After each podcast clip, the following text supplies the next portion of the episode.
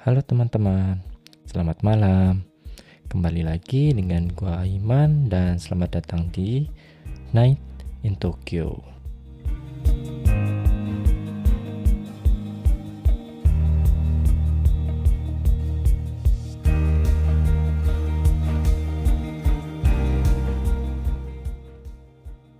Ya, uh, buat episode 30 kali ini gua kembali kedatangan uh, tamu spesial yaitu dia adalah uh, seorang host post podcaster juga seorang host podcast. Nama podcastnya itu adalah coffee eh podcast over coffee sorry podcast over coffee. Dan di sini udah ada Sam. Halo Sam. Halo kok what's up ya gimana baik-baik Yes, yes. Lagi sibuk-sibuk aja. Uh, Jakarta, hmm, Jakarta sendiri gimana sih sekarang kondisinya? Ah, Jakarta rekor. Kita pemenang rekor, rekor COVID tapi.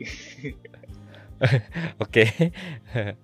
Jadi kembali lock lockdown gitu atau gimana? Iya, bilangnya sih apa pembatasan apa aktivitas ya gitu atau apa cuman kayak hmm. nggak hmm. tahu ya kurang efektif gue bilang sih Hmm, oke. Okay. Uh, eh, jadi Sam ini uh, udah beberapa kali kan ya, maksudnya datang ke Jepang buat liburan dan lain-lain. Yep. Yep. Hmm. Jadi uh, sebelum kita masuk kita ngobrol ngobrolin hal-hal tentang Jepang, bisa perkenalkan diri dulu nggak Sam sedikit aja. Uh, lu tuh sekarang sibuk ngapain atau apa kegiatannya kayak gitu boleh? Yep, yep. Uh, Oke, okay. so halo semua, nama gue Samuel um, dan gue sekarang lagi kuliah di UNNC uh, University of Nottingham di Ningpo, China dan gue juga host dari podcast Over Coffee. Yes. Oke, okay. uh, menariknya di sini adalah uh, podcast lu sendiri itu banyak uh, apa sih namanya datang mendatangkan hmm, kayak apa sih pembicara-pembicara yang mereka sendiri punya cerita unik-unik gitu loh hmm. kayak secara misalkan ada yang dari luar negeri misalkan terus ada juga yang uh, apa sih kegiatannya kemanusiaan dan lain-lain pokoknya uh, bagi kalian yang memang senang dengerin podcast tentang ya bisa dibilang sedikit lifestyle lah ya. Iya ya, culture lifestyle Terus gitu. mau dengerin cerita-cerita yang inspiratif bisa langsung aja cari uh, ya di semua platform podcast ada kan ya ini ya. Yep, yep. Ya bisa dicari pod, hmm, podcast over coffee. Oke, kita masuk nih ke pembicaraan tentang ya karena ini Night in Tokyo kita bakal cerita tentang Jepang uh, pada apa especially dari sudut pandang lu sendiri gitu loh Sam sebagai orang Indonesia yang kira-kira lu udah berapa kali sih sebenarnya datang ke Jepang? Jadi gua itu udah ke Jepang sekitar empat atau lima kali ya tapi yang pasti nggak kurang dari empat sih. Oke, uh, itu semua buat liburan kan ya? yeah. bukan studi atau dan oh, yeah. okay. semua lumayan buat liburan lumayan udah empat kali kan jadi pasti banyak nih cerita-cerita menarik tentang gimana pengalamannya tinggal di Jepang gitu loh meskipun uh, paling lama berapa lama sih uh, kemarin dari empat kali itu uh, uh, jadi yang dari empat kali itu yang terakhir tuh paling lama ya sekitar 30 hmm. sebulan lah, sebulanan ya sebulanan lebih sih. Karena 37 hari. Itu yang pas tahun baru itu ya? Iya, yang sama yang kita ketemuan itu juga loh. Oh. Uh, oh, oke oke oke. Jadi itu 37 jadi, hari, cuman kan visa cuma boleh 30 hari ya. Jadi kayak hmm. kita abis itu visa aku tuh tinggal sehari itu tadinya. Terus kita pergi dulu ke Korea oh, okay. tuh sama cici aku kan uh, semingguan. Oh, oh atau gitu, 4, gitu. 4 3 harian gitu loh. 4 5 harian terus baru hmm. balik ke Jepang sebelum aku pulang. Hmm, oke okay, oke. Okay. Uh, eh, ngomong ngomong-ngomongin tentang Jepang nih, Sam. sebenarnya eh gua kan tahu lu udah empat kali ke Jepang terus eh cici lu sendiri juga sekarang udah kerja kan ya di Jepang Yep, yep. Lu sendiri tuh sebelum eh lu tahu pertama kali datang ke Jepang tahun berapa itu kira-kira Itu kira-kira kalau nggak salah ya 2012 2013 kayaknya sih. Nah, Hmm, 2012 2013 nah waktu sebelum lu datang ke Jepang sebenarnya lu itu orang yang punya ketertarikan tentang apa hal-hal yang berbau Jepang atau pop culture Jepang nggak sih eh, iya banget sih kayaknya ya. Gue lebih ke Hmm. anime gitu kalau orang manggilnya wibu palingan. gue sama cici Oke, gue. iya. Eh, terus sama paling makanan Jepang sih, makanan Jepang gue suka banget. Apalagi Hmm. ramen itu makanan favorit lah. Hmm, Oke, di Indo gitu. Nah di Indo. Jadi kerjanya kalau oh tiap minggu gue baru ingat tuh ya tiap minggu tuh gue abis pulang gereja misalnya tuh ya lalu ke mall satu Hmm. namanya Golden Truly. Nah di sana tuh ada eh, makanan teppanyaki gitu kan. Walaupun ya Oh, nggak iya, bagus-bagus iya, iya. amat, nggak mahal gitu kayak murah-murah kayak kayak ala Hmm. kadar ya. Cuman kayak dari sejak gue umur 7-8 tahun tuh gue udah makan itu hampir tiap minggu sampai gue umur Oke, oke. 17-an lah. Jadi sampai sebelum pandemi gue masih ke sana lah. Jadi 10 tahun gue langganan udah Hmm. kenal baik sama chefnya sana. Oke. Anime sendiri lo punya anime favorit nggak sih? Kira-kira? Anime favorit ya? Yang Hmm. Yang seri atau yang TV nih? hmm, Apa apa yang- aja boleh sih. Nah, em, kalau yang seri em, apa ya? Banyak sih, cuman salah satunya mungkin yang paling recent yaitu ada eh, yang kita Hmm. tahu Demon Slayer gitu kan. Dia punya Oh iya. cerita tuh bagus banget. Terus yang baru-baru ini juga ada em, apa tuh namanya ya? Cuman ya Jujutsu Kaisen juga oke gitu loh. Kalau misal untuk Hmm, kayak oke, oke. movie Koi no Katachi itu bikin nangis itu. Oh, Heeh. ya gitu-gitu sih yang Oh, oke, orang juga kayaknya udah tahu aja. hmm, berarti ini ya. Apa anime-anime kekinian ya? Maksudnya Ya. yang baru-baru gitu. loh. mm-mm. Kalau yang lama-lama Soalnya- kurang suka stylenya sih. Oh iya. Soalnya gua gua itu mungkin dulu sempat suka anime juga tapi kayak udah jadul gitu loh kayak masih zaman Digimon terus Hmm. zaman zaman Pokemon. I see. Yang paling gua suka tuh Slam Dunk. Iya ya. Slam Dunk. Versi barunya paling Nah, itu ya itu. Kuroko Basket ya. Itu justru akhir-akhir ini sih gua kayaknya udah nggak nonton-nonton banget sih anime. Iya iya. Hmm. Nah, eh lu sendiri kan itu itu mungkin dari kecil ya, lu udah ada ketertarikan tentang anime atau budaya Jepang itu. Iya, ah. udah sih. Dari kecil kan lu udah ada ketertarikan seperti itu, misalkan lu juga nonton animenya juga gitu loh. Gua eh, gua nggak tahu sih lu nonton drama atau film Jepang juga. Nah, dari segala sesuatu yang udah lu tonton yang lu mungkin into banget gitu loh tentang Jepang itu tuh di Jep- eh, Jepang sendiri sebelum lu datang ke Jepang bayangan lu Jepang tuh negara yang seperti apa sih sebenarnya kalau boleh tahu Ah, iya ya. Um, interesting question sih ya. Karena zaman dulu tuh Hmm. yang gua tahu ya Jepang ya palingan cuma dari anime doang gitu ya. Eh, Iya ya jadi di yang dari Jepang itu gua kira tuh negara yang apa ya, yang pastinya tuh bersih, teratur gitu. Terus eh, orangnya eh, sopan-sopan sama ya paling kan ceweknya cakep-cakep lah. Kayak beneran cakepnya yang kayak oh iya iya. ekspektasi gue tuh yang kayak di anime gitu loh, ngerti gak sih? oke iya iya Iya, iya iya, kayak mirip kayak gitu lah. tingkah lakunya juga Ah, iya. Kayak oke sopan, cuman ada yang kayak unik-uniknya juga gitu loh. Jadi gue kira beneran kayak gitu Iya, lah. iya. Hmm. Nah, dari segal eh, dari semua bayangan dan ekspektasi lu gitu loh tentang oh negara Jepang tuh seperti ini dan lu pasti eh, excited banget gitu loh waktu lu mau pertama kali mau datang ke Jepang ya nggak Yap, yap. waktu itu tuh lu datang sendiri atau gimana? Nah, buat yang pertama kali itu gue sama keluarga gue sih masih pakai tour ya. Jadi kita ngambil pakai Oh, tour. Oke. Itu cuman berapa ya? Lima harian ya, kalau nggak salah tuh. Jadi kayak Hmm. short lah gitu. Cuman em, ya kita pakai tour karena belum saat itu kita belum bisa lah jalan sendiri tanpa tour gitu kan. Jadi ya Hmm.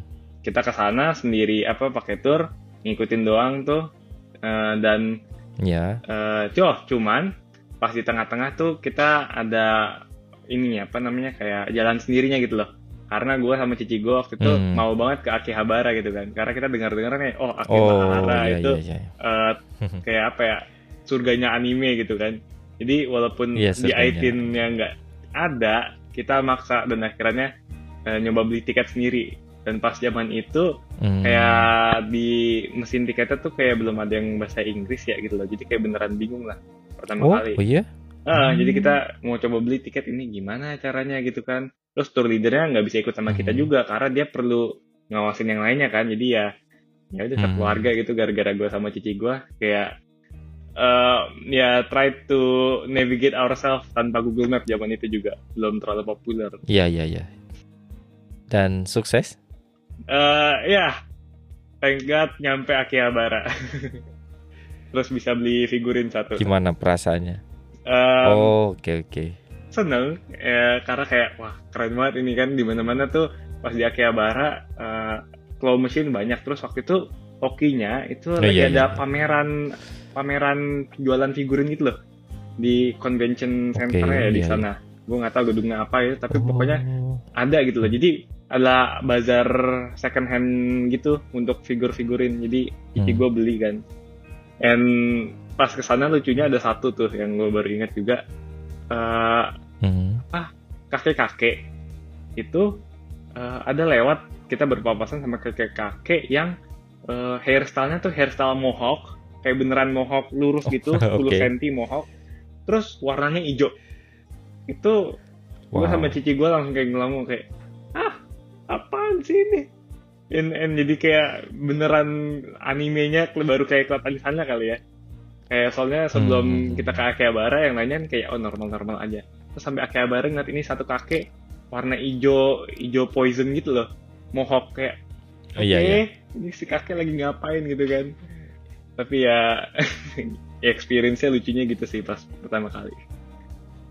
Menarik sih, menarik. Karena waktu itu lu sendiri ya kalau di Jepang kan cuma kereta doang kan Iya. bisanya maksudnya eh, bis bahkan bis lebih membingungkan lagi gitu loh. iya uh-uh. dan lu berani nekat melihat segala apa sih itu tulisan kanji yang sendiri yang lu sendiri pasti nggak bisa baca kan waktu Uh-uh. itu tapi ya karena niat kali ya Akihabara gitu Iya, habis kayak gue sama cici gue apa ini terus kayak ayo yuk pergi yuk pergi yuk gitu kan. Eh, ngomongin eh apa ya kan lu punya ekspektasi gitu loh. Hmm. ketika lu datang ke Jepang terus udah nyampe udah nyampe Jepang itu kesan lu pertama kali Jepang tuh seperti apa sih? Eh seperti apa? Ki- eh, gimana ya? Ma- seperti apa gitu loh Jepang itu? Hmm. apakah sesuai seperti yang lu bayangkan sebelumnya atau apa ya namanya Nah, iya, lebih iya. bagus atau lebih buruk misalkan ya Hmm. gimana tuh Uh, my first expectation kali, apa my first impression kali ya. Um, iya iya my first impression pas datang ke Jepang tuh eh nggak nothing out of um, my expectation kali maksudnya em, sesuai dengan apa yang Hmm. I kira tuh Jepang gimana ya cuman ya ternyata orang-orangnya juga biasa aja sih kayak orang kita gitu loh orang kayak do their daily life udah ya. biasa gitu loh dan nggak yang Hmm. sampai gimana-gimana amat gitu loh and itu kelihatan banget pas eh, kita jalan ke Akihabara gitu misalnya di trainnya gitu ya karena sebelum-sebelumnya kan kita cuma dari turis spot satu ke turis spot lain kan ya di, di turis spot Hmm. gitu kan ya pasti lebih heboh gitu kan ya buat nunjukin their culture jualan apa gitu-gitu. Jadi kelihatannya lebih lively. Tapi pas kelihatan banget kayak daily, daily life-nya mereka tuh juga sama aja gitu loh. Kayak em, kita lah normal juga gitu loh. Nggak Hmm. yang gimana gimana kayak di anime terlalu. Em, ya gitu sih. Yang apa kesan gue pertama. And then juga makanannya ternyata di sana sih jauh lebih enak ya daripada makanan Jepang di Indo. Maksudnya jelas gitu ya. Tapi kayak Iya sih. Apa ya kayak untuk ramen gitu ya yang paling gue suka tuh di sana setiap Hmm. ramen shop buat gue tuh enak banget gitu loh dan punya rasa unik sendiri Oke. oke. Heeh. jadi pas apalagi pas gue kedua ketiga kalinya ke Jepang tuh hampir Hmm. tiap hari pokoknya harus aja makan ramen hampir tiap hari Oh. Heeh. Ya mungkin karena kalau lu makan ramen di Indo kan rasanya mungkin udah berubah gitu kan ya, udah disesuaikan. Tapi kalau di Jepang tuh ya emang rasa aslinya kayak gitu. Terus biasanya kalau ramen di Jepang tuh kan banyak banget tuh. Hmm, Kan hmm. mangkoknya gede banget itu lu Iya. lu habis itu. habis itu sampai kuahnya sampai udah nggak ada lagi gitu sampai biasa kayak gitu and iya kayak yang Yu bilang kan kalau di Indo udah disesuaikan rasanya jadi nggak Hmm. enak plus juga yang oke-oke ya limited gitu. Dan itu juga yang oke-oke tuh yang biasa brand-brandnya Hmm. terkenal gitu kan. Kayak apa? Kudo Iki, Iya, iya. Ipudo. Um, udah cuman yang paling itu sama Sanpachi ya. Pokoknya tiga atau empat doang gitu loh. Jadi kalau udah nyobain ya Hmm. ya udah. Kalau di Jepang kan lebih kayak apa ya? Ramen mirip warung kali ya. Kalau bisa di Iya. iniin. Jadi setiap warung itu punya signature masing-masing. Aduh mantap sih itu jadi lapar. Ngomongin ramen nih. Ngomongin masalah ramen. Kira-kira selama ini lu paling suka atau paling enak nih? Lu masih ingat gak sih ramennya di mana? oh Kalau um, ya namanya apa? eh, deket eh, deket Ekimae-nya eh, kosan cici gua yang lama. Kalau bisa Oh. tahu itu di Ekimae situ Hmm. pas turun, eh ya pokoknya pas turun Ekimae-nya tuh langsung ada eh, ramen shop sebelahnya tuh ada Matsuya. Nah itu ramen Oh, shopnya oke. itu Matsu ya. gue nggak nggak bisa baca sih namanya sorry jadi gue nggak inget.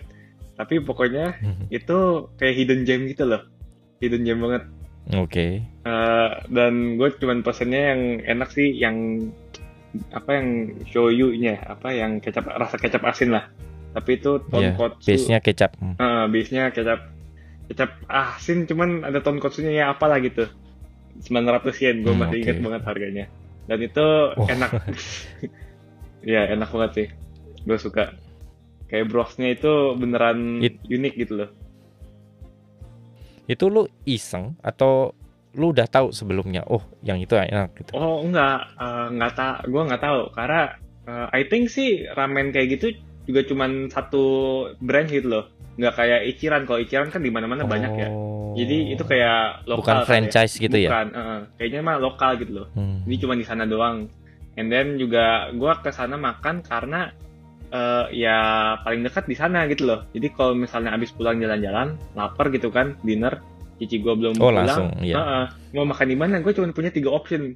Ya, aku satu eh, Matsuya, kalau nggak dua tuh Oh, ya, ramen, Matsu ya. tiga McDonald. Udah karena cuman yang dekat Ekimae apa tempat kosan cici gue cuma itu doang. Jadi tiap hari cycle aja bertiga itu. Hmm, oke oke oke. Karena lu juga sedikit antara berani dan gak berani kan kalau sendirian explore ke mana-mana itu. Oh, nggak juga sih kok. Em, explore Oh, Eh, justru aku eh, lumayan liar sih menurut aku cuman eh, Hmm. oke bentar ya aku pokoknya tuh kenapa makannya cuma tiga itu tuh maksudnya kayak kalau misalnya apa ya udah malam gitu loh kalau jam 10 atau jamnya jam 9 Oh, udah gitu. pada tutup Eh, ya. kan eh, kalau misalnya mau pergi nanti pas pulang eh, nggak ada train gitu kan takut ya terus sama kalau misalnya mau Oh, pergi iya, iya. jalan-jalan malam-malam kayak gitu kan ya gimana ya tempat udah pada tutup kan nggak seru ya jadi kalau misalnya kayak buat comfort food gitu ya ayo makannya di tiga tempat itu aja gitu loh maksudnya oh, oke oke. Nah, tapi untuk kayak exploringnya sendiri itu eh Ai suka jauh-jauh dan Ai sempet yang terakhir itu yang 30 harian di Jepang Ai wisata Hmm. kuliner ramen lah jadi dari ramen satu ke ramen yang lain terus ke Ginza Boleh, nyobain boleh, boleh. ke Ginza nyobain ramen yang base nya tuh seafood itu baru pertama kali tuh jadi nggak pakai Oh. tonkotsu atau shoyu pakai seafood nah itu rada lucu nah iya Hmm. karena sebenarnya Ai sendiri nggak suka seafood orangnya jadi nyobain itu ya Tapi enak kan? enak of course itu di Ginza nggak tahu di mana tapi sampai nanya, orang lokal gitu loh apa ada kayak turis turis information lah tempat gitu gue nanya di Hmm. sana Apa selain ramen nih? hmm. Kira-kira di Jepang itu menurut eh, menurut lu pribadi ya, Hmm. hal apa sih yang menarik yang di Indonesia sendiri itu oh nggak ada ini cu- cuma Jepang doang nih yang kayak gini gitu loh. nah ya, ada ya. nggak kira-kira? yes Um, pertama yang tadi kita sempat singgung ya tentang kereta Hmm. transportation Oke. kereta di Jepang kayaknya kita bisa agree that itu salah satu atau enggak yang paling rumit lah ya di dunia gitu loh yang kompleks Iya iya. tapi lengkap sampai ke ujung-ujung desa juga Iya kemungkinan besar iya, ada kan memang benar Ah, kayak gitu. Jadi enaknya di Hmm. sana gitu kan kita naik train kalau misalnya udah comfortable tuh you can get uh, almost anywhere in, in Japan pakai train nah Hmm. cuman untuk yang mm, untuk yang awal-awal kayak yang pas pertama kali gua, ke Jepang itu ribet karena nggak ngerti tapi pas yang terakhir yang sama cici gua yang gua dipaksa akhirnya untuk Hmm. explore sendiri ya itu akhirnya udah kayak biasa aja apalagi ada Google Map kan ya udah tinggal Google Mapnya juga udah lumayan Oh, iya. canggih gitu gua mau ke Shibuya atau ke mana oh iya tinggal pakai train ini cuman yang lucunya adalah eh trainnya Hmm. jadwalnya waktu menitnya tuh mesti tahu loh mau ngambil yang mana kan kalau ada yang rapid ya ada yang rapid lokal terus express nah itu kan Oh, beda-beda iya, iya. nah itu ngebingungin tuh Benar-benar. Ayo sempat beberapa Ah. kali nggak biasa salah ambil train akhirnya kelewat stopnya karena that train itu nggak stop di apa di station yang sana walaupun ngelewatin kan biasa ya kalau misalnya ngambil yang Hmm, express hmm, hmm. itu sih apa yang lucu ya untuk transport satu Oh iya, apalagi rumah cici lu kan agak jauh tuh. Mm-mm. Biasanya kan kalau kalau tempatnya jauh itu pasti ada train yang rapid, semi rapid, Aha. yang maksudnya express, semi express dan lokal gitu. Terus Iya. kalau keambilnya lokal eh lama banget gitu kan Aha. kalau nyampenya. Heeh. Terus kalau kalaupun kalaupun pakai rapid belum tentu di stasiun itu pun dia berhenti kan kayak gitu. Bener. Itu emang rumit sih. Iya. Hmm. Jadi pas pertama-tama Ai pakainya lokal doang tuh karena takut ngemis kan. Eh, akhirnya lama banget. iya. Terus eh, cici gua akhirnya kayak nanya, "Sam tuh di mana kok belum pulang?" Iya lagi ambil train yang ini kayak, "Lah, kamu ngapain ambil yang itu? Lama banget." Eh, iya, tapi kan yang penting nyampe. Tapi maksudnya nggak nyadar bahwa emang setiap setiap station tuh bakal stop gitu. Jadi kan lamanya parah gitu kan. Akhirnya Iya, ganti lama gitu. parah. Eh, and then eh, akhirnya kalau misalnya dari let's say tengah-tengah Tokyo gitu ya mau ke tempat cici gue yang ada di ujung Hmm. itu mesti ngambil express bisa dan untungnya eh, dari express itu ada stop yang deket banget sama eh, station cici gue cuma beda dua ya kalau nggak salah ya terus kita tinggal Hmm, eh, Baru situ turun ya. ganti turun tunggu yang buat lokal Hmm. gitu eh, baru naik dua terus udah selesai udah sih gitu enak ya nggak terlalu jauh nah gitu Terus- yang Hmm. uniknya lagi apa ya eh oh mall mall ya mall di Jepang Oh iya iya. Eh, shopping center di Jepang tuh rada beda ya sama yang di Indo atau let's say mungkin gue benchmarkingnya iya. tuh sama Jakarta gitu loh kalau mall-mall di Jakarta Iya, kayak iya. buat gue MKG terus GI gitu kan Hmm. kalau di sana em, mallnya itu most of the time nyatu ya sama ininya loh sama train stationnya Hmm. Iya sih Eh, kayak Eh, train station gitu Mungkin gini sih. Lebih tepatnya. Gua sih setelah lama tinggal di Jepang, gua nggak merasa di Jepang itu banyak mall sebenarnya. Maksudnya Hmm. beneran mall ya.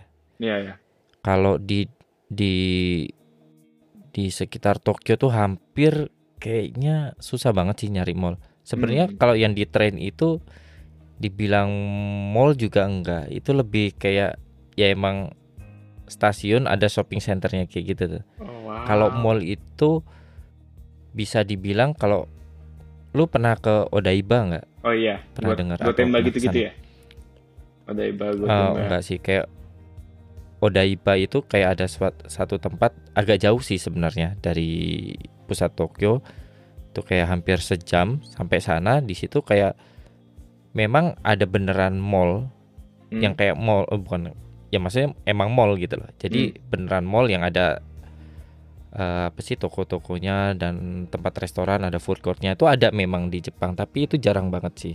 Hmm. Jadi kalau mungkin ini bisa sedikit pengetahuan juga ya buat apa yang lagi dengerin sekarang. Kalau kalian berharap akan mencari mall di Jepang itu kayaknya susah banget ya. Oh, iya iya. Kayak Men, ya se- ya yang seperti lu bilang gitu loh. Eh biasanya adanya di stasiun terus kayak shopping center terus mungkin di situ ada department store misalkan kayak Seibu atau Sogo ya tergantung Mm. stasiunnya sebenarnya. Ya, ya, ya kayak gitu sih itu. Terus Iya, terus iya. terus. Eh, kalau misalnya eh, begitu berarti iya jarang banget gua ketemu mall ya. Shopping apa palingan Iya, cuman kayak eh, iya bener sih kalau misalnya diteliti tuh mereka palingan department store sama ya paling satu dua eh, restoran kecil gitu kan sama grocery lah. Hmm. Em, iya, palingan gitu. Berarti mall emang iya bener di Jepang jarang banget gua ketemu. And mallnya juga rada beda, I guess, eh, dari Indo. Eh, somehow feel-nya beda aja gitu ya. Kayak di Indo tuh Hmm. lebih apa ya? Eh, di Indo menurut gua karena mungkin mallnya di Jakarta banyak ya, jadi relatif kadang eh, lebih megah gitu loh somehow mereka di Oh, iya, iya. Jepang mungkin ada satu dua yang kayak gitu ya cuman in general yang gua ketemu atau yang gua came across tuh mungkin nggak terlalu kayak gitu ya gitu sih Jarang banget sih memang. Heeh. oh Hmm. terus sama di Jepang kalau misal restoran-restorannya tuh kan eh, sering ya bertingkat gitu ya jadi kayak satu ruko tiap lantai beda restoran ya gak sih Oh iya, ha. Heeh. di Jakarta kayaknya nggak sebanyak di Jepang sih. Mungkin ada gitu, a few. Eh, cuman biasa Hmm. di sini satu tempat ya satu ruko gitu kan, kebanyakan. Em, dan juga em, kalau enggak ya mereka di mall gitu. Kalau di sana yang Hmm. gue lihat sih sering banget gitu di jalan-jalan satu eh, satu place tuh tiap lantai beda gitu loh. Oh, soalnya eh apa ya?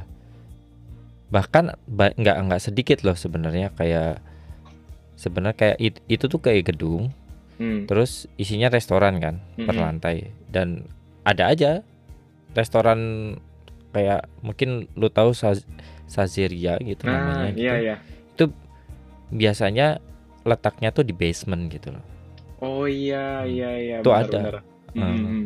ada jadi kayak masuk ya anggaplah ruko lah ya gedung ruko kan memang itu terus Yap. masuk ke bawah terus ya ya udah restorannya cuma se- segede ruko gitu kan Heeh, iya, ya itu benar. banyak banget sih sebenarnya di Jepang gitu Ah. Hmm, bener Oh, bener banget bener juga bener banget sih itu Jepang banget sih iya iya Iya. Terus ngomongin restoran, Ayo baru ingat juga satu. Mungkin ini minor Hmm. sih ya, cuman kayak eh, Yoshinoya sini sama Yoshinoya di Jepang tuh beda jauh. oh beda beda Iya. rasanya beda banget Beda kalau di sini Iya. palingan Yoshinoya semuanya kayak don gitu kan bol, cuman nasi terus di atasnya daging. Palingan yang lain teriyaki. iya Kalau di sana itu tuh lengkap banget kayak sampai ada eh, sukiyaki gitu kan, terus ada ikannya, terus Iya, ada iya. setnya kayak uh keren.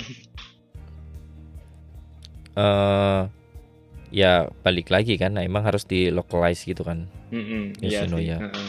dan ra- rasa donnya sendiri maksudnya apa beef down beef down Mm-mm.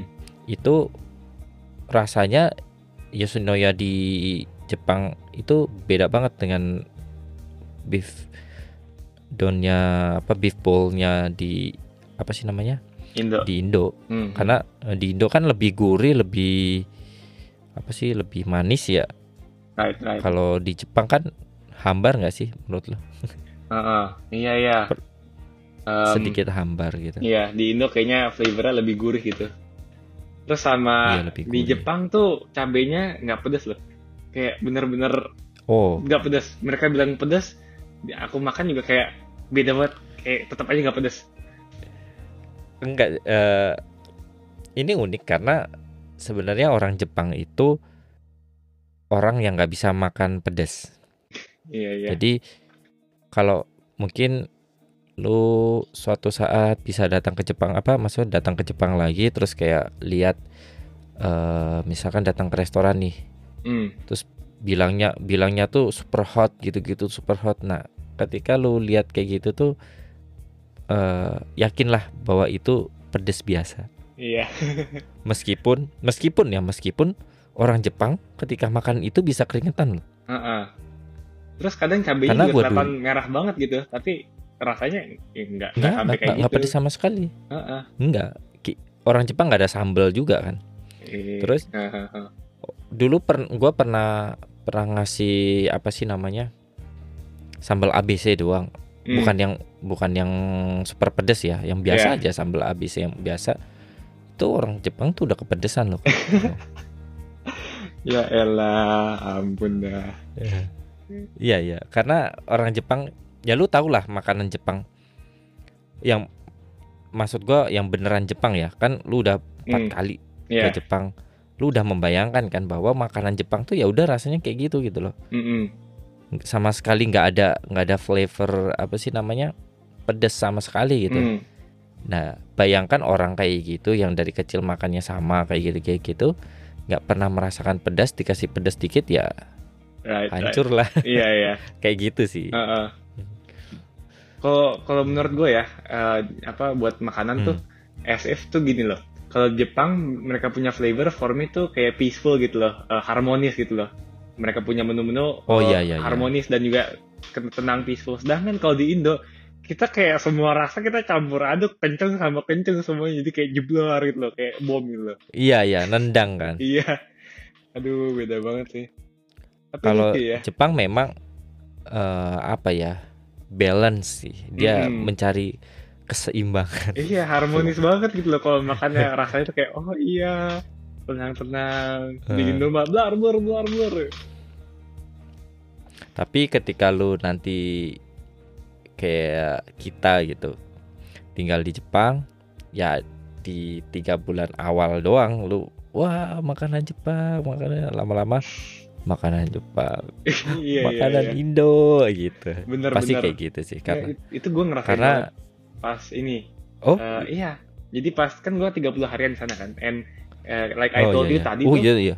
em, gue karena pas saat itu belum bisa masak sekarang udah sih. Tapi pas saat itu belum bisa masak, and my eh, cici itu lagi kuliah sering kan, eh, and kalau lagi ada tugas Hmm. ke mana.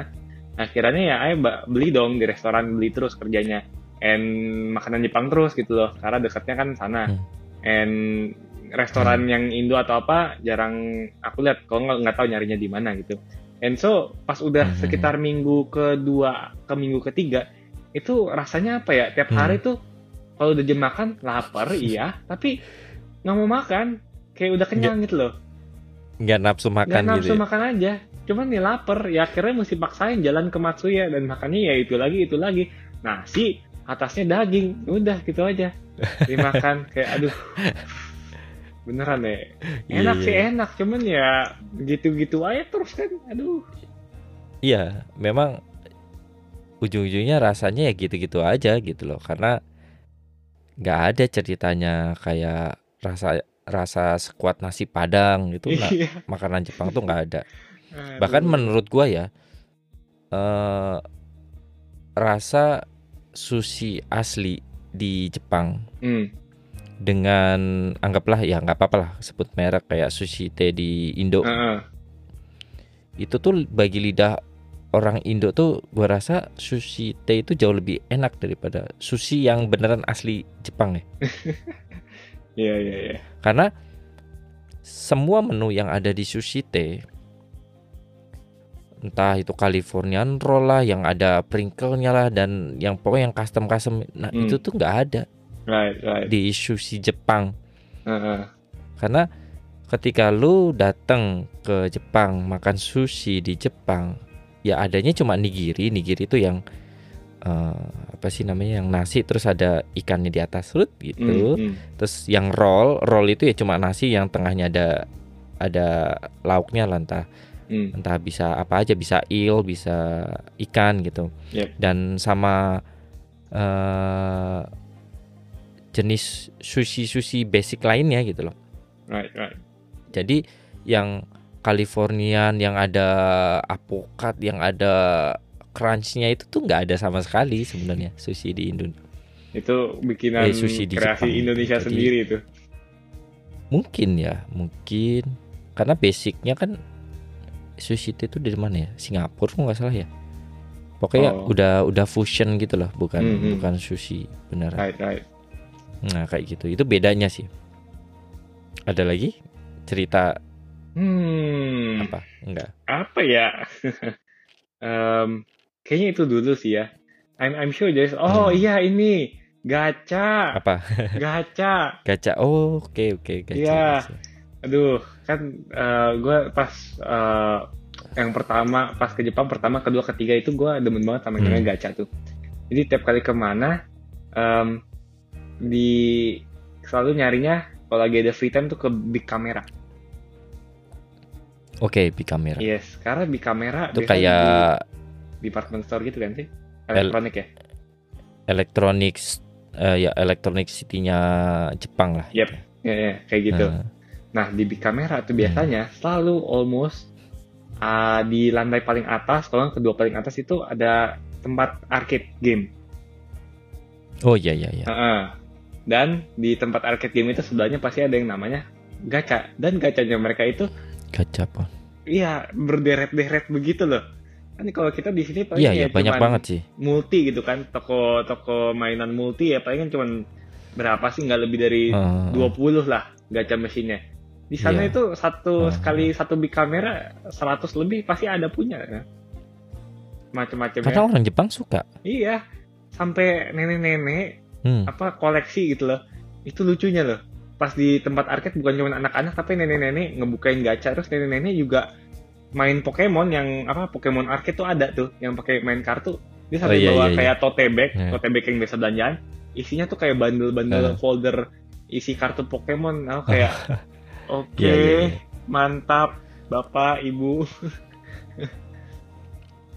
Sih itu. waktu lu datang itu lagi zaman Pokemon Go nggak ya Em, em, Enggak ya? belum, belum. lu sempat sempat notice nggak sih ada orang-orang biasanya di salah satu spot gitu mereka pada ngumpul terus pada liatin HP itu udah bisa dipastikan kayak 90% mereka lagi mainan Pokemon Go dan itu di mana-mana di Jepang Wow. jadi eh, mainan Pokemon Go itu beneran apa ya? Gua nggak tahu ya di Indo itu apakah ada yang main? Mungkin ada. Hmm. eh se-hype itukah seperti di Jepang? Gua nggak ngerti tapi di Jepang itu beneran hype banget gitu loh. Iya, iya. orang orang bisa di sudut sudut tempat tertentu ngumpul cuma buat main Pokemon Go gitu loh kalau di Jepang. Itu beneran beneran ya ya memang orang Jepang itu game orang Jepang banget memang Iya. sebenarnya Mereka kayaknya suka Dan banget gacha. ya sama game yang dibikin dalam negeri ya. eh mungkin karena memang itu udah udah menjadi bagian hidupnya mereka juga Hmm. kayak gacapon sendiri pun eh dulu kan mungkin sempet ya Lawson itu bawa gacapon ke Indo kalau nggak salah Hmm. Hmm. gua ya, rasa nggak ada yang muter deh nggak nggak ada yang beli juga gua gua nggak tahu sih mungkin ada satu dua orang yang Hmm. beli tapi di Jepang itu tuh itu ha- eh, apa ya udah bagian dari eh, budaya mereka gitu loh jadi Hmm. ya nggak nggak sedikit yang main yang maksudnya yang ngeluarin duit buat muter gacapon itu gacha itu Right, right. jadi maka makanya kalau di Jepang itu eh, kita pasti heran gitu kenapa banyak banget ga- gacha gitu mesin gacha itu dan isinya kan unik-unik kan lucu-lucu gitu. Iya, iya. ya karena orang Jepang tuh suka. Memang dari kecil mungkin sampai gede yang seperti lu lu bilang itu sampai nenek-nenek sampai udah nenek-nenek pun ya apa ya mereka tetap main itu gitu loh. Entah koleksi atau penasaran kan suka ada eh, kole apa suka ada item yang mereka udah beli berkali-kali nggak dapat mungkin Hmm, hmm. penasaran sama itu juga juga bisa Right, right. tapi ya kayak itu kayak udah barang barang sehari-hari mereka gitu Hmm. menurut gua ya gacha Right, Hmm, right. kayak gitu Kalau Nah, di Indo, I think eh, gacha nggak terlalu populer juga karena ini sih, apa harga sih. Karena di Indo tuh kayak kan pakai koin ya, cuman koinnya biasa kita ke Oke. kasir dulu buat Tuker ya? Heeh. hmm. Dan satu koinnya itu bisa kisaran paling murah dulu 12.000 sampai eh, ada yang 24.000 gitu loh satu koin. Dan biasa untuk muter Hmm, perlu dua hmm, koinan, tiga koinan. And ya Hmm. buat pas Ayu umuran segitu, and even now buat Ayu tuh buat gacha tuh rada mahal ya. Iya, iya, Ah. iya. Bah, karena mainan di Indo tuh yang kayak ya di pasar baru atau di apa yang orang-orang rakyat yang biasa beli ya eh, palingan sepuluh ribu juga dapat gitu loh. Biasa kan gerobak Sepuluh ribu, Nah, iya. Pademangan dulu aku Hmm. em, orang gerobak datang 5000 dapat 2000 bahkan ada juga yang kecil yang seukuran gacha gitu Hmm. loh. Jadi kayak untuk gacha harga segitu buat kita rada mahal saya bilang. Tapi buat di Jepang 100 Iya yen sih, gitu kan benar. ya normal kali ya.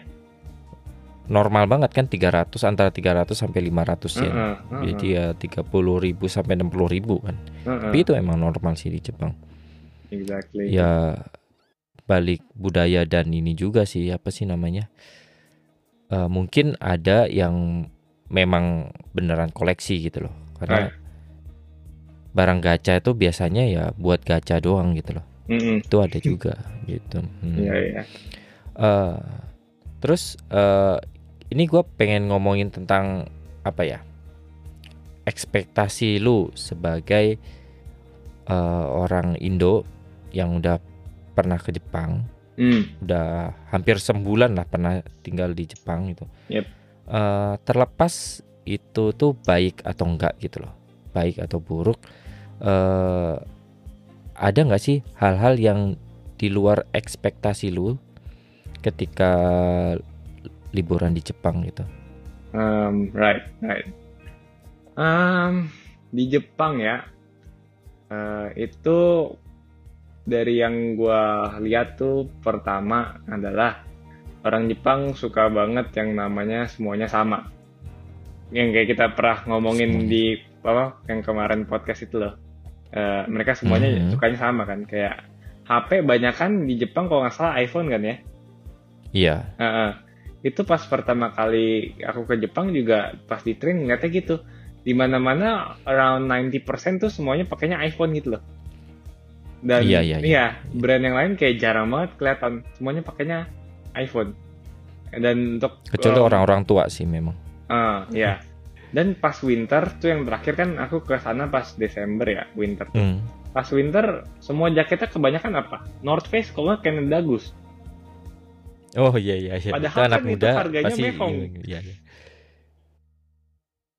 Harga- Itu eh, karena karena emang daya beli orang Jepang sendiri ya gede gitu loh. Mm-mm, iya sih, Eh, atas sih. kalau ngomongin iPhone, ya kalau ngomongin iPhone sebenarnya bagi orang Jepang iPhone itu bukan barang yang mewah gitu loh. Right.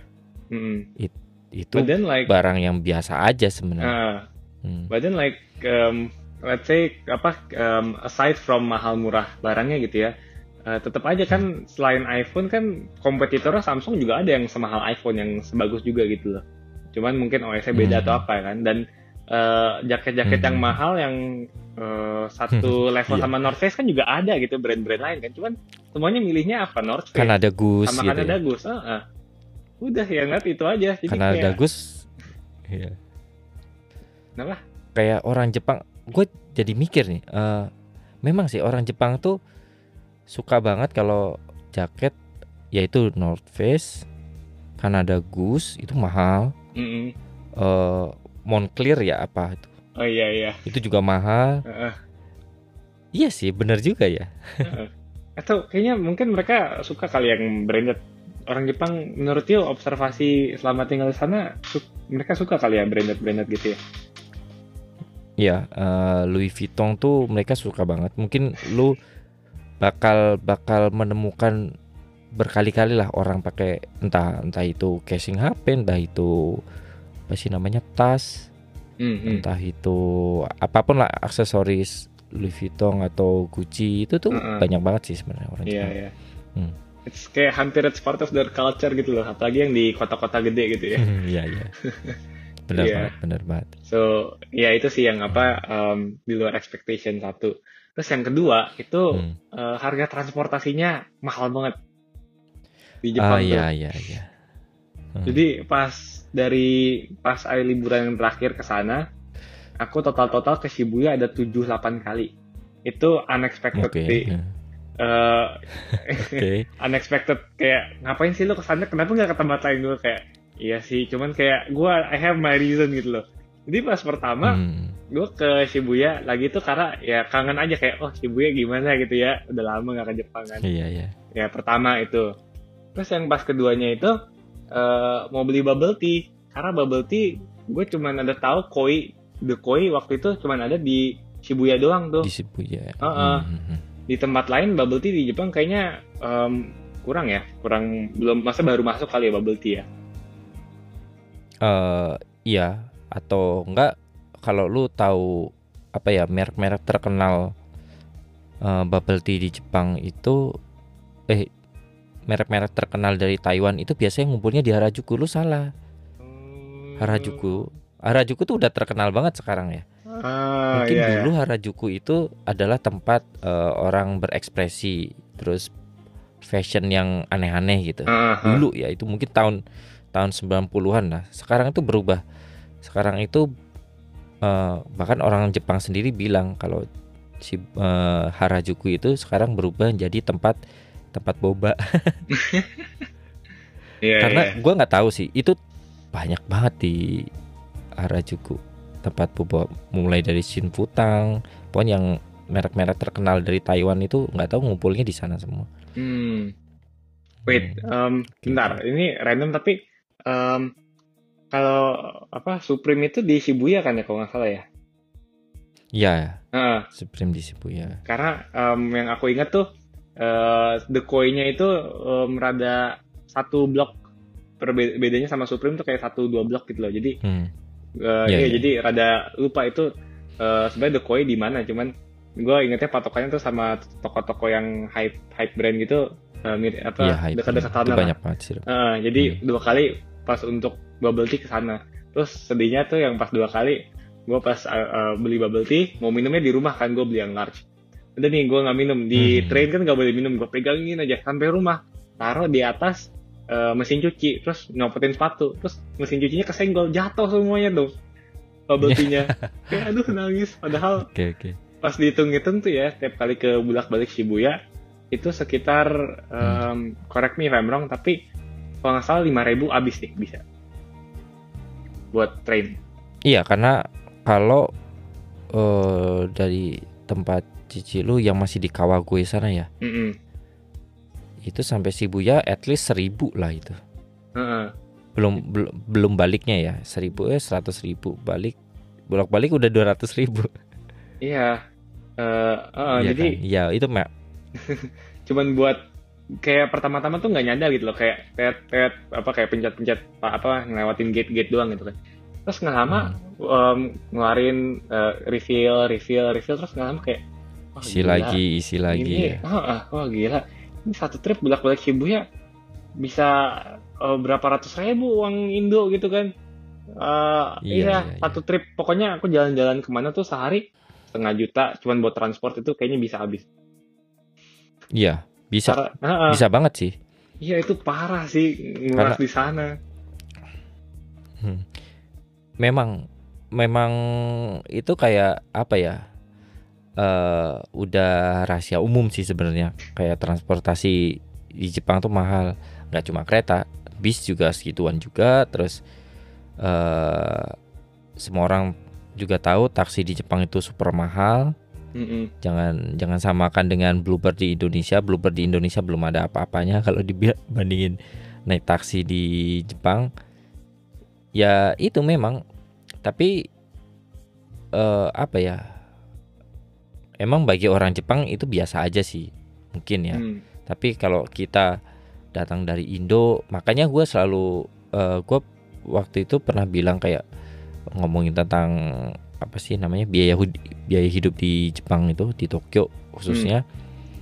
Terus kayak ngomongin tentang transportasi itu kalau kalian memang pengen liburan ke Jepang itu memang harus dipikirin banget sih karena eh, transportasi itu bahkan bisa ngalahin biaya makan kalian gitu. Yap, bener banget. Kayaknya kalau ke Jepang tuh Hmm.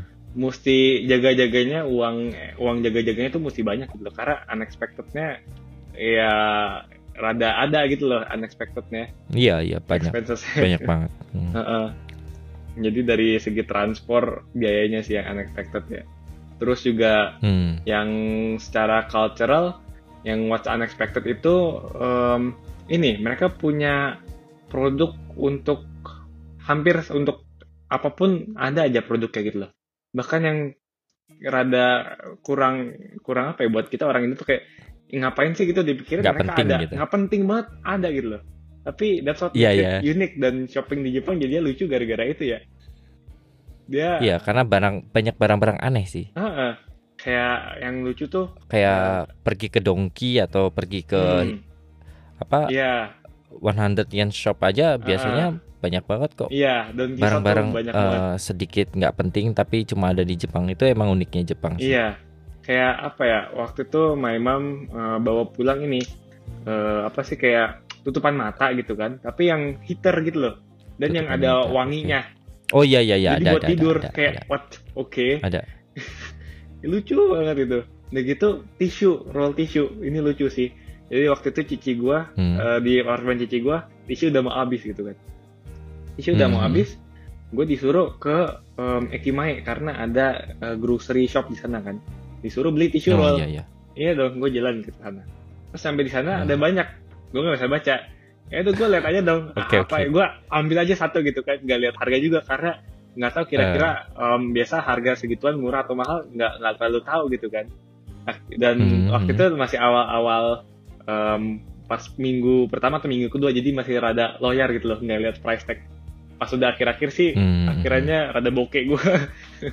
Eh, hmm. tapi pokoknya pas balik dibuka tisunya terus langsung kayak wanginya tuh kayak wangi parfum gitu loh dan pas ditaruh di toilet jadinya Oh, yang em, wangi. ah. Iya iya. eh, pas taruh di toilet oh toiletnya wang, wangi banget gitu kayak kayak kita Hmm, taruh hmm, parfum apa sih kalau di Indo tuh Glade gitu loh taruh di yang semprot Iya, iya. setiap 5 atau 10 menit di toilet ada bau gituan padahal nggak pakai Dari tisunya. Ah, itu cuman dari em, packagingnya dirobek doang. Udah, cuman dari begitu doang langsung wangi. Lama tisunya ada, wangi Hmm. terus. Dan cici gue pas tahu gue beli yang itu dia kayak, kamu ngapain beli yang ini? Mahal banget kayak. Ya mana gue tahu, emang ini kenapa tisunya? Dia jelasin ini wah, apa tisunya mahal banget, lembut gini-gini. Terus pas dibuka gue kayak, oh iya ini kok lucu sih. Apa tisunya aja sampai kayak bau wangi parfum gitu loh. Gak jelas men. Tapi lucu ya. Iya.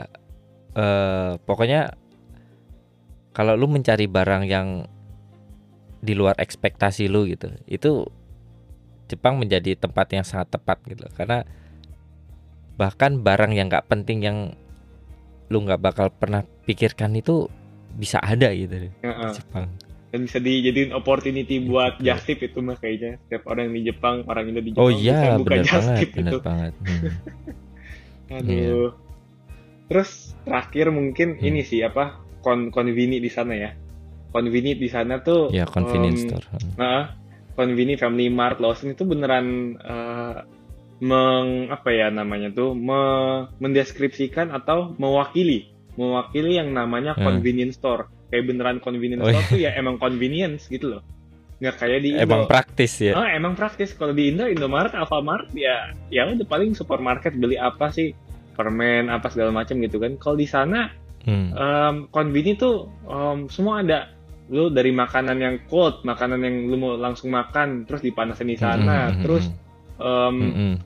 kalau mau ngeprint sana juga bisa kan terus uh, mau AT, ATM nggak tahu lupa bisa atau enggak sih ATM atau transfer transfer di sana ATM ada. Nah, bisa terus pokoknya Bisa. di sana tuh lu apa ya kalau misalnya mau hidup gitu nggak mau kayak lu orangnya introvert banget dan lu cuma mau dari rumah ke konvini Hmm. lu, lu bisa lah hidup oh, tinggal rumah sama Dari konvini konvini. Heeh, lu hidup dari konvini juga udah bisa gitu loh menurut gue ya Iya iya iya buat banget sih. em, apa Karena ya eh, semua barang yang di convenience store tuh ada sih. Barang Mm-mm. sehari-hari ya ada. heeh. Mulai dari kita bangun tidur sampai kita tidur lagi itu semua barang semua barang tuh ada di convenience store. Exactly. Cuman Jadi- memang eh apa ya kuantitinya aja sih. Biasanya kecil-kecil atau Hmm. nggak nggak nggak masif gitu kan. Right, right. Tapi em, convenient kayak misalnya di desa gitu ya. Kalau misalnya ada itu juga lengkap gak sih? I don't know nih. Hmm, Eh, sama kok, sama. Iya. And Sama. I, I think itu Selama juga- Hmm. selama itu kayak family Mi- family mart atau Seven Eleven tuh biasanya mostly di Tokyo sih. Biasanya family mart. Hmm, Selama family mart atau Lawson itu tuh barangnya mostly sama. Hmm, bahkan ya bahkan kalau eh apa sih namanya kalau di mungkin agak desa udah udah udah desa maksudnya udah bukan kota metropolis kan mereka suka ada barang khas-khas mereka gitu ya nggak sih Iya, iya. Eh, oleh-oleh nah itu biasanya convenience store yang di daerah situ tuh jualan oleh-oleh mereka juga gitu Ah, wow.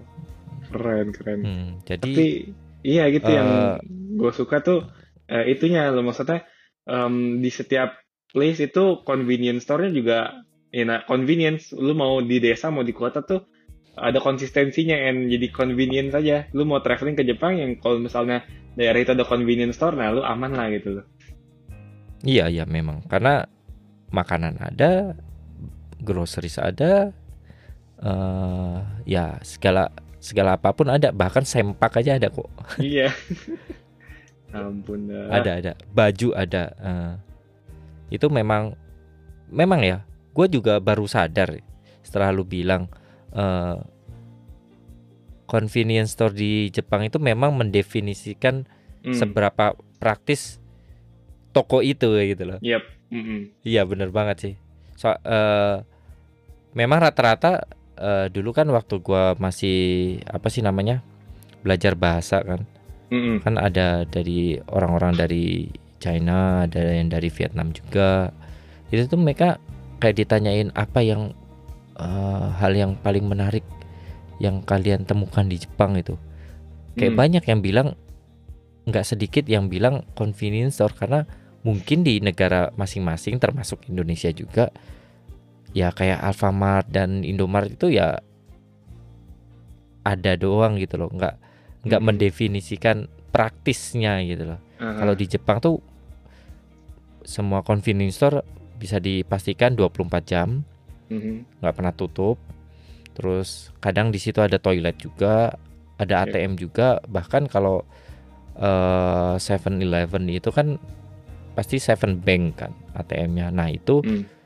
eh, buat kalian yang nggak tahu ATM Indonesia Visa Mastercard juga bisa deh pokoknya yang Visa itu kalian bisa ngambil duit dari ATM itu Right, right. dan charge-nya mungkin sekitar 200-300 yen itu berarti 20.000 sampai 30.000 dan Mhm. maksimal eh eh, maksimalnya eh, tergantung ATM-nya juga sih biasanya bisa up to 50 eh, 50.000 yen.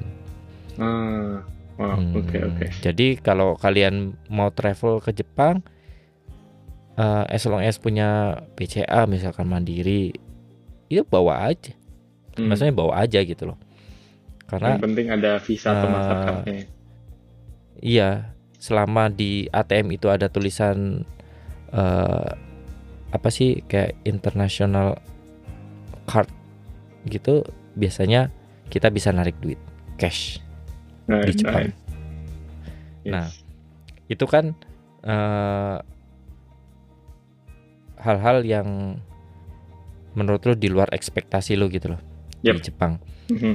Eh, lu sendiri waktu ke Jepang liburan itu pernah nggak sih? Kan kita nggak usah ngomongin Indonesia lah, kita nggak usah ngomongin eh negara mana. Gua gua yakin di negara mana pun kita bisa bilang bahwa di situ ada hal baiknya juga, tapi kayak ada buruknya juga gitu loh. Nah, Benar-benar. Lu sendiri waktu beberapa kali datang ke Jepang pernah mengalami nggak sih eh pengalaman gak enak lah? Ya apa pun itu gitu. loh. Hmm, pengalaman gak enak ya. Hmm. Mungkin gue di sana belum terlalu lama kali ya. Jadi uh, pengalaman gak enaknya Hmm. dikit. Cuman ada satu mungkin yang uh, secara apalagi paling ada dua mungkin dua.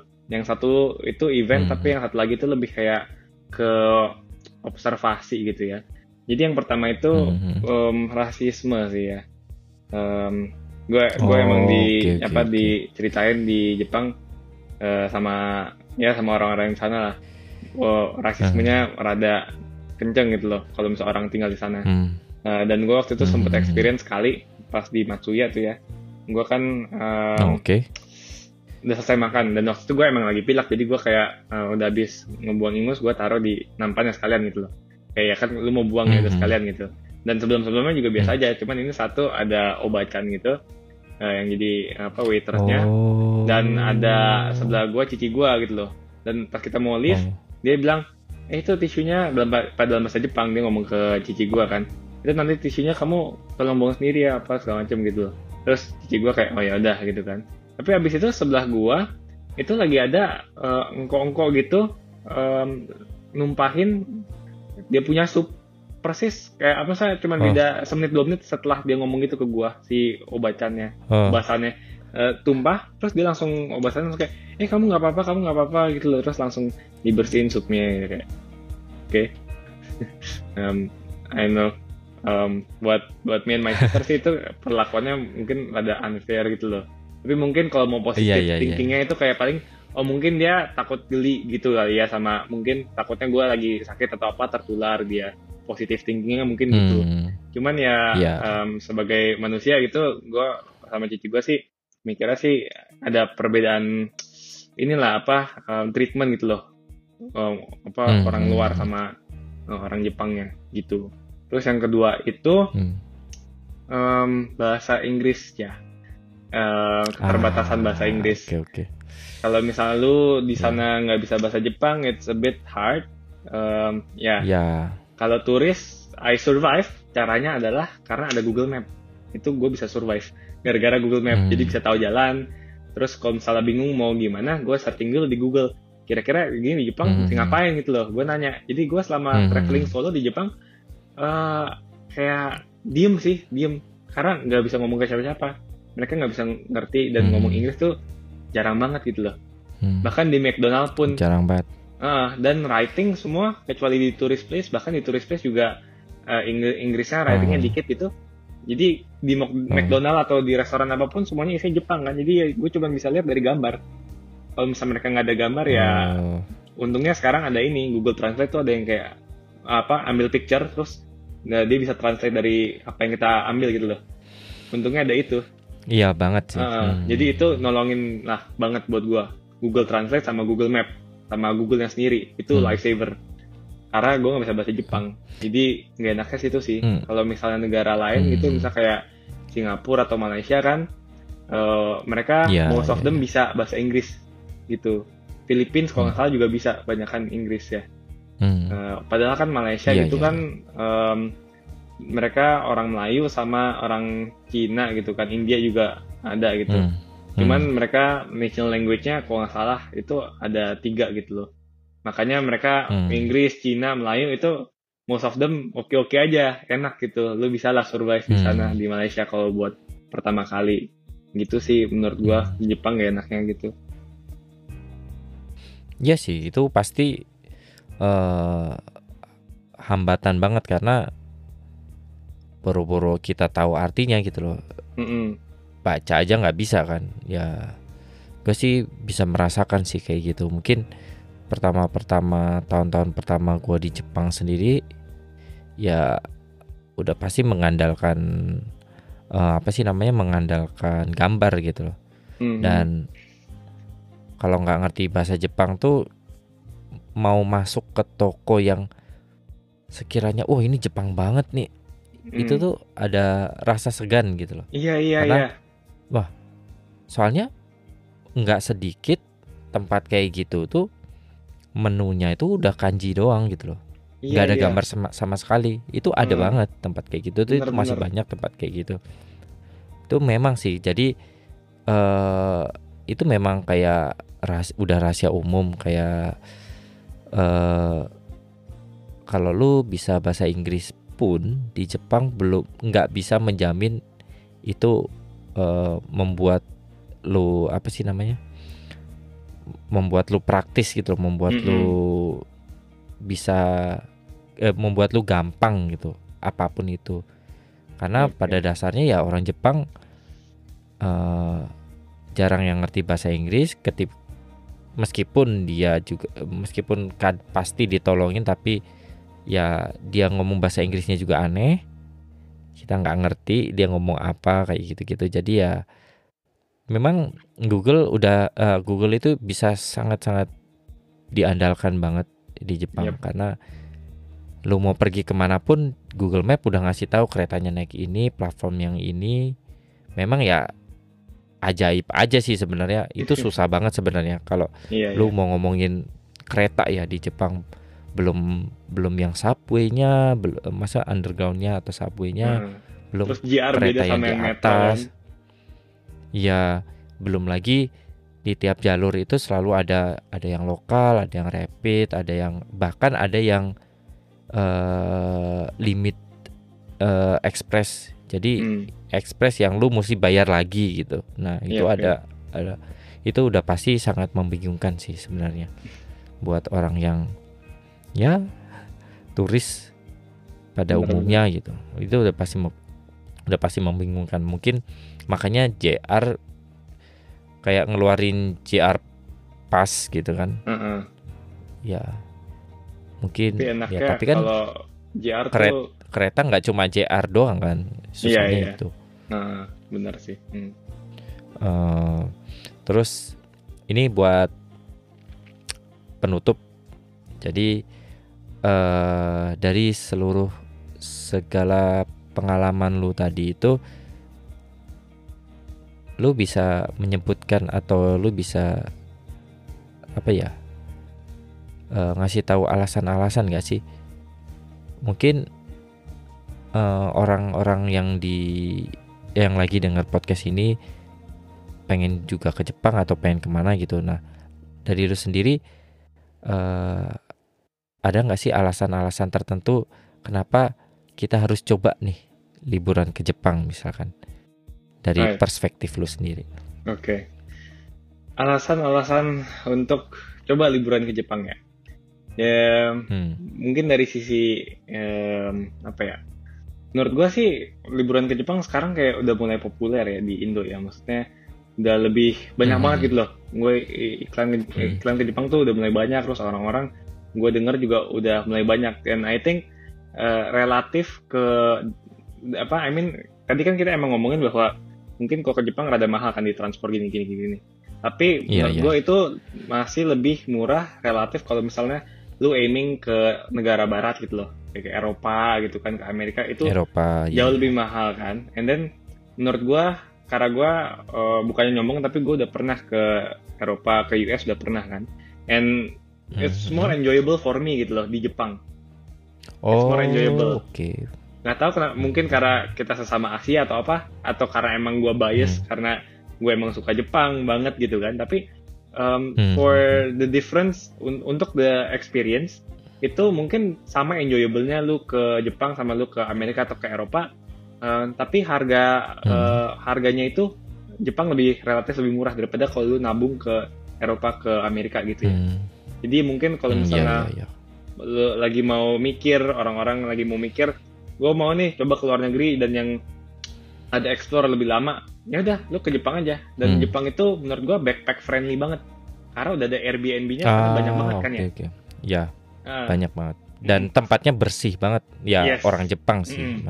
iya hmm. tadi iya tadi lupa tuh kita ngomongin Airbnb tuh itu bisa whole topik hmm. no whole another topik lagi karena um, yes. pas gua ketiga kali ke Jepang itu traveling bertiga sama bokap sama emak karena cici hmm. gua lagi kuliah jadi kita ke um, Hokkaido tuh Hakodate sama Sapporo itu oh, um, jadi di sana kita semua Airbnb semua terus pas di Tokyo nya pun hmm. kita nggak di hotel udah Airbnb itu kita udah mulai jalan hmm. sendiri dan oh, we're satisfied gitu loh dengan Airbnb Jepang ya karena pertama apa hmm. uh, it's clean way more affordable than hmm. hotels um, fasilitas hmm. juga kadang lebih banyak dari hotel gitu loh kecuali ya Hmm. room service nggak ada ya room service Eh, itu nggak room ada service nggak ada. Nah, cuman kalau dalam sisi cari sendiri. Heeh. cuman maksud gua fasilitas lebih banyak itu apa kayak dapur biasa udah ada karena di apato apato gitu kan biasa udah ada kayak kitchennya kompornya gitu kan jadi lu mau masak sendiri Iya itu lengkap. gampang Hmm. heeh. terus juga uh, Hmm. lebih spacious dan kadang tuh suka dikasih kayak portable wifi gitu loh uh, dari Oh, iya, Airbnb. iya. jadi lu kalau mau ke Jepang Gratis. bawa iya bawa gituan keliling-keliling gitu loh jadi untuk Google Maps segala macam Hmm. enak di menurut gua Hmm. uh, one the first reason itu adalah it's more affordable karena lu bisa um, setting budget buat backpackeran dan backpackeran di Hmm. Jepang tuh seru banget you can get the same experience and even more daripada lu ikut tour karena tour cuman ke yang ke Ah, tourist iya. tourist place sedangkan di Jepang itu menurut gue hidden gemnya kebanyakan dan lu getting lost in Japan aja itu um, gue udah punya banyak experience sana nanti gue planning juga sih untuk bikin Iya kayak iya iya. episode podcast tentang Lost in Japan karena seru banget di sana Oh, iya. pas gue traveling Iya sendirian seru. tuh jadi backpackeran eh, ekonomis terus yang kedua itu em, eh, apa ya tadi itu di Jepang ah yang tadi berhubungan eh, hidden gemnya banyak hidden gemnya banyak Hmm. lu um, carilah di internet sekarang udah banyak kira-kira mesti nyobain makanan apa aja gitu atau misalnya mau coba yang unik-unik Hmm. itu di Jepang uh, Hmm. banyak gitu loh dan setiap kota di Jepang punya specialty masing-masing gitu kan kayak dari mulai dari Iya, iya. atraksinya Bener banget. terus mulai dari um, dia punya oleh-oleh ya gak sih kayak di Tokyo iya, ada ini oleh-oleh Kyoto itu ini pasti tepat. Hmm. Uh-uh. terus dari uh, let's say dari yang kecil-kecil gitu loh desa-desa kecil kayak uh, apa ya ada ya desa ninja nggak tahu namanya apa terus ada Nara atau apa tiap itu kan beda-beda ya Iya, iya. experience ya Iya. dan very diverse gitu loh.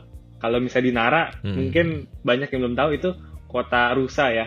Di Nara tuh kota, Iya, rusa, kota rusa. Dan rusanya kan lucu-lucu gitu loh. Kalau misalnya kita ngedeketin mereka, mereka ngangguk-ngangguk terus sampai kita kasih mereka makanan.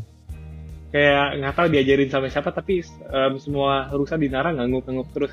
Dan rusa itu free kayak di jalanan eh, mau jalan ke mana aja free gitu loh Hmm. itu pokoknya tiap itu adalah experience unik-unik jadi yang kedua poin kedua gue bilang sih itu di Jepang experience unik-uniknya banyak banget and Hmm. lu ke Jepang sekali sih nggak cukup sih gue aja empat kali ke Jepang masih banyak banget yang belum Masih nggak cukup ya? Heeh. dan ya kalau misalnya apa um, Ko Aiman sering dengar gitu kan Mai Cici suka banget traveling di Jepang ya padahal dia kan udah practically Hmm. tinggal di Jepang tapi setiap bulan kali atau setiap dua bulan sekali dia ada ke kota ini ke ke sana ke onsen Iya, apa iya itu dan itu beda-beda gitu kan experience ya ya Hmm. iya sih itu terus ya dari dua poin ini sih I think it's already enough reasons and dari poin kedua sendiri eh, itu derivatifnya sebenarnya banyak sih tapi menurut gua dua main poin ini sih untuk kayak alasan-alasan like why you should go to Japan gitu Hmm. Menarik, menarik, menarik. Eh, ya, gue pribadi sendiri pun, eh gue belum yang sebegitu ngertinya sebenarnya, yang seperti spot yang Sam ceritain dari tadi gitu, karena gue bukan yang, gue juga belum sampai ke sana gitu eksplorasinya. Hmm. Gue bahkan juga belum pernah ke Hokkaido gitu loh. Tapi Hmm. gue memang mungkin suatu saat pengen banget ke sana dan Right, right. itu benar banget di di Jepang itu justru kadang-kadang eh, yang menarik itu bukan turis spot yang dikasih tahu sama tour guide kita gitu Yes. loh. Justru kadang-kadang eh, misalkan lu tinggalnya di Airbnb gitu kan.